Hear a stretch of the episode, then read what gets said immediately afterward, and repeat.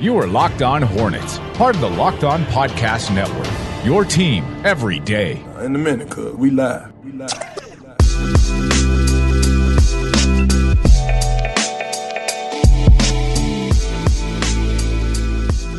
It's Locked On Hornets. Today's episode is brought to you by Michelob Ultra. Enjoyment is at the end game. It's the whole game at only 2.6 carbs and 95 calories. It's only worth it if you enjoy it. We're part of the Locked On Podcast Network, your team every day. We're the local experts on the number one daily sports podcast network. You can subscribe to the podcast on iTunes, Stitcher, Spotify, wherever you get your podcast. And you can follow us on Twitter at Locked On Hornets, at Walker Mail, and at Not of the Scribe. So maybe this might be a surprise to you, but I'm going to attempt to go solo on this pod. Look, I'm doing it for you guys.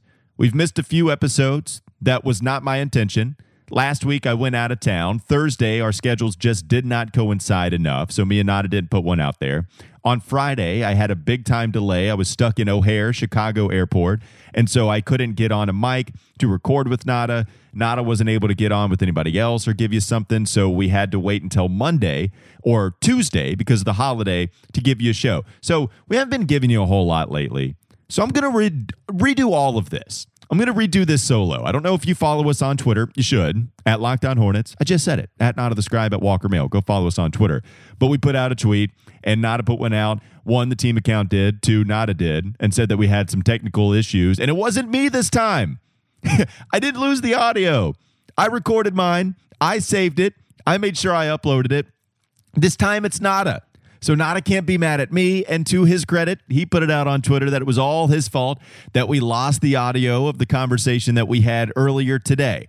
So I'm going to try to go at this thing solo, bringing you up to date on a couple of the different things that have happened with the Charlotte Hornets. There actually some breaking news coming in from Brian Windhorst yesterday. We'll get to that. And I'm going to take a stab at some of these mailbag questions myself, and then maybe we can get Nada's thoughts on all of this on Monday after the weekend, and we can try to come back and give you as many episodes as possible and at least get close to making this a daily podcast. I don't know what the schedule is going to look like going forward as we get to the dog days. I'm guessing probably a week after the NBA draft we'll be going daily. And then maybe after that, we start dwindling it down to maybe like three shows a week. I'm not exactly sure what the Locked On Podcast Network schedule is going to be, but uh, we'll figure that out when we get there. In the meantime, I'm going to try to redo this. So it's just going to be me going by myself here once again. Let's get to the breaking news from Brian Windhorst that came out yesterday. So he came out and said that Miles Bridges, PJ Washington, and Immanuel Quickley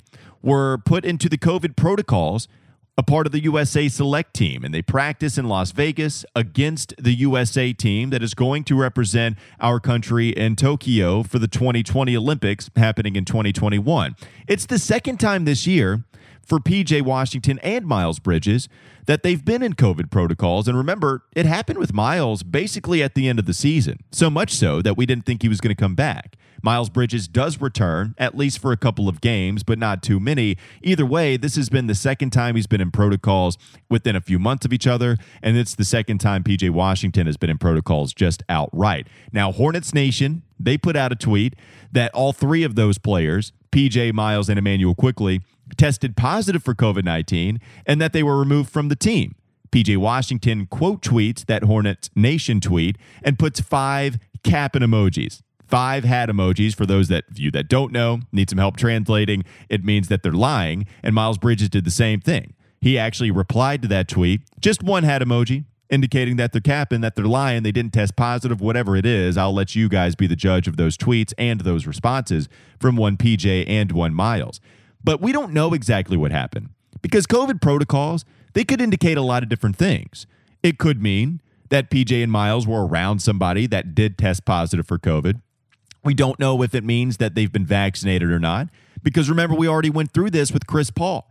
Chris Paul reportedly is vaccinated, and he missed a couple of games in the Western Conference Finals against the Clippers despite being vaccinated because he was in COVID 19 protocols. But because he's vaccinated, he was able to come back sooner rather than had he not been vaccinated. So it's not.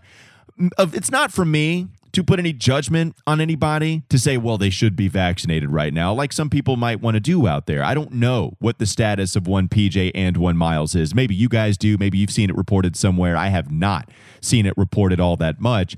But Miles and PJ, second time, it's just unfortunate. One, hopefully they're okay. Hopefully, for their health's sake, they're all okay. But two, this is a chance to get coached by some smart people. Erik Spoelstra, Mark Few, Jamahl Mosley, who's very highly regarded, so much so that he's going to be the Orlando Magic head coach. He's the assistant for the Dallas Mavericks. We thought he might get that job, but instead, he now moves on to the Orlando Magic, and that'll be an interesting sidebar of how mad Luka Doncic is after there's been reported disdain for what the Mavericks have done within that organization. The Magic are closing in on taking Luka Doncic's guy, Jamahl Mosley, to be their head coach. But smart dudes that PJ Miles might not be around. And, and, it's not even one of those things, at least in this timeline, where they can be on the sidelines and absorb everything that they're saying because they have to be isolated. You know, it doesn't matter what the protocol says, whether they're tested positive, whether they're around somebody. We'll see if they can clear all this up sooner rather than later but you can't absorb all of that knowledge. And I remember Cody Zeller talked about that when I interviewed him on 7:30 the game. Being a member of the USA select team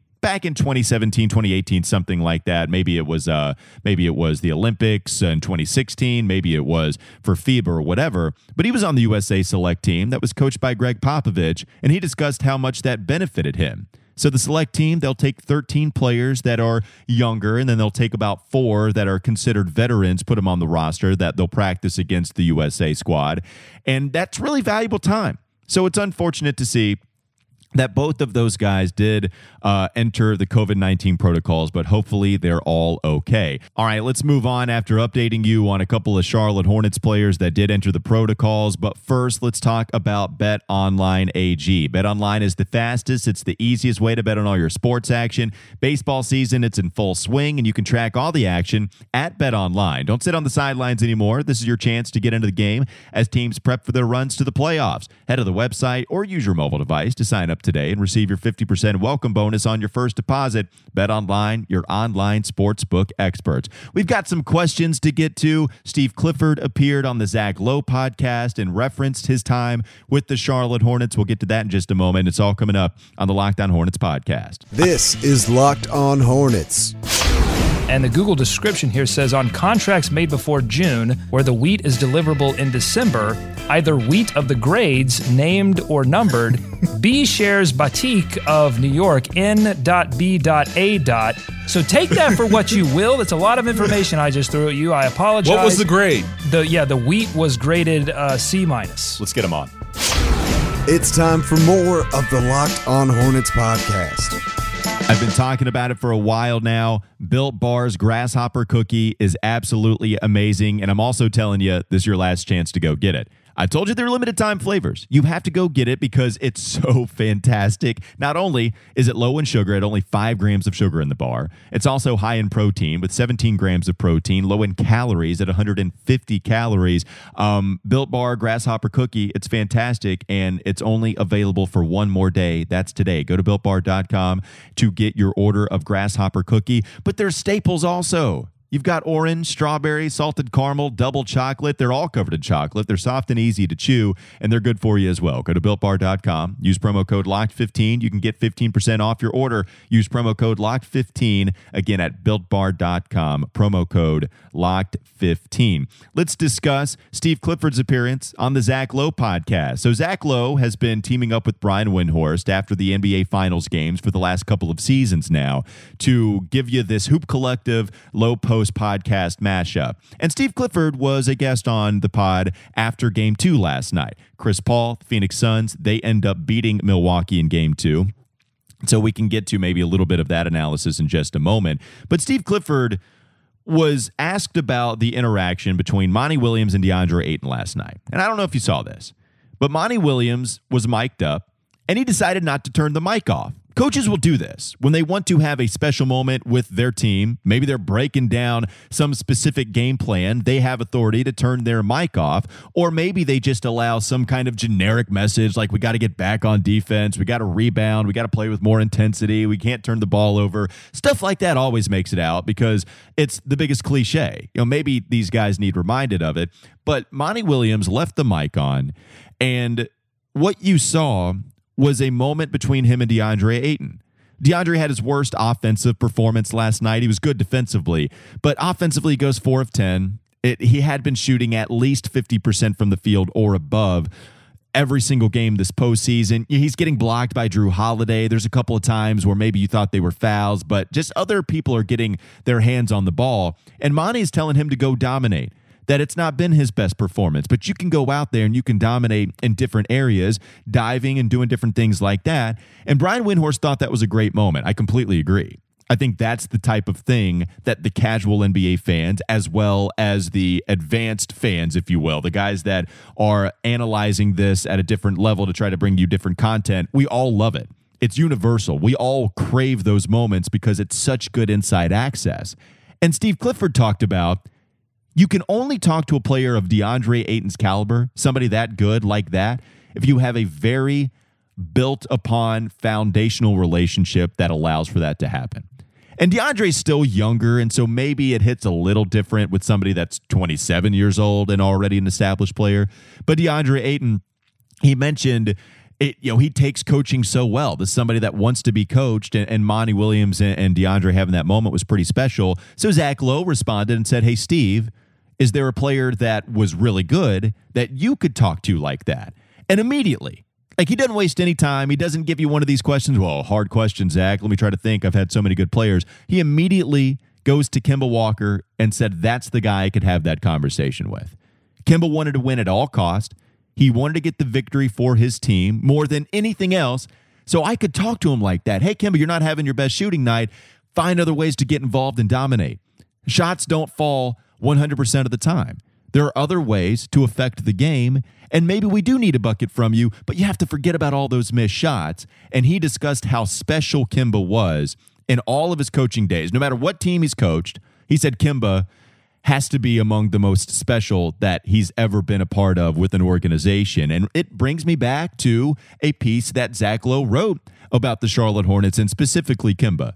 Remember his last year? He was getting a ton of notice because he goes for 60 points. He's lighting the league on fire at that point where we're getting national attention. He's a topic on Around the Horn. The topic was can a player win an MVP award on a team that's not exactly going to make the playoffs or they're not exactly a winning basketball team?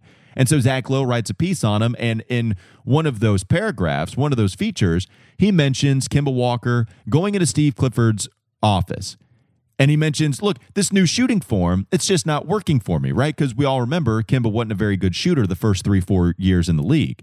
And Bruce, and Bruce Kreutzer, the shooting uh, coach for the Charlotte Hornets, there's a couple guys there. Mark Price also, and Steve Clifford, they tried to get his shooting motion in a way that was going to help him in the long run. And so he had to transform it a little. And, and Kemba, really frustrated, goes into the office and says, I just can't do it. I'm going to go back to the old way. Steve Clifford very bluntly says, Okay, well, you can be an average point guard then. You can just be league average and you can settle for that and you can make league average money at the point guard spot. If that's what you want, then fine. Go ahead and go back to the old shooting form. And you can talk to Kemba like that, one, because he wasn't an all star yet, but also because he understands what it means to be coached. And I just thought that was really cool. And another good reminder we'll do this every few months, right? Live in the glory days of one Kemba Walker salvaging some type of basketball entertainment here in Charlotte that was very stagnant, except for the seven game series that we had against Miami about five years ago. You know, Kemba is what brought us that entertainment so much, and it's stories like that that I always find interesting, and I would think Locked On Hornets members also find interesting as well. Pretty cool moment last night to see from DeAndre Ayton, and that will bring you the NBA's finals coverage. It's the road to the finals coverage that is brought to you by Michelob Ultra because Michelob Ultra, they sponsor everything. We're so appreciative of them being on this podcast. It's only worth it if you enjoy it. At 2.6 carbs and 95 calories, we can all enjoy the finals games a little bit more this season. We've got one more segment to go. I'll take my stab at answering a couple of different questions that I think Nada would not get mad at me for answering without him. Thing is, we did. So I know his answer already. Now maybe I can actually get some evidence as to go against him and argue a little. Problem is, we didn't really argue in the earlier episode that we recorded. That is a phantom episode that you'll never hear. Um, so I can just use it to my advantage. We got one more segment to go here, Locked On Hornets, Locked On Podcast Network. This is Locked On Hornets. February is Black History Month, and the Locked On Podcast Network is honoring the challenges and success of black men and women in sports with a new series called Locked On Presents More Than. God Almighty. Keep this. You're, you're not deleting this at all. This is going to end up being a, a, a bit. I promise you. It's gonna. No. No, it's gonna be a bump. It's gonna be a bump. Let it. Let it. Just let it be. It's time for more of the Locked On Hornets podcast. One more segment to go here on the Locked On Hornets podcast. Going solo without Nada once more, but we're going to do our best here because Nada lost the audio this time after his computer reset. We were on the Zoom call together just resets and it was right at the end of the episode because that's just the cruel joke that life will play on you every once in a while. It wasn't me this time. I want to hammer that home. I don't care if you've listened to it a couple times already in the first segment. I just want to hammer that home because I'm sure all of you rolled your eyes reading that tweet and said, God, Walker, I'm sure you did something again. But it wasn't me. It's fair of you to judge me for that, but it wasn't me this time, and I just want to hammer that home. Let's answer a couple of questions. Let's go to Warrior 86 and Ninja Narwhals and combine both of those questions. Very much appreciate you guys writing in your questions at Locked On Hornets, at Walker Mail, at Not of the Scribe. We'll get to more of these questions on Monday, okay? We'll try to do more of a player evaluation. We'll get back to the capsules, but we'll also get back to a lot of the questions that I just don't have a chance to answer. One or two don't want to answer without Nada. But I'll take my stab at this one. Warrior 86 he writes in, What are your top three sign and trade candidates for this offseason? I'm going to mesh that with Ninja Narwhals writing in, Which NBA player would y'all say is a dark horse choice to join the Hornets in free agency this offseason and why? Well, sign and trade candidates, I, I, don't know what teams are looking to do that more so. I mean, I imagine a few teams are because you can get something back in return.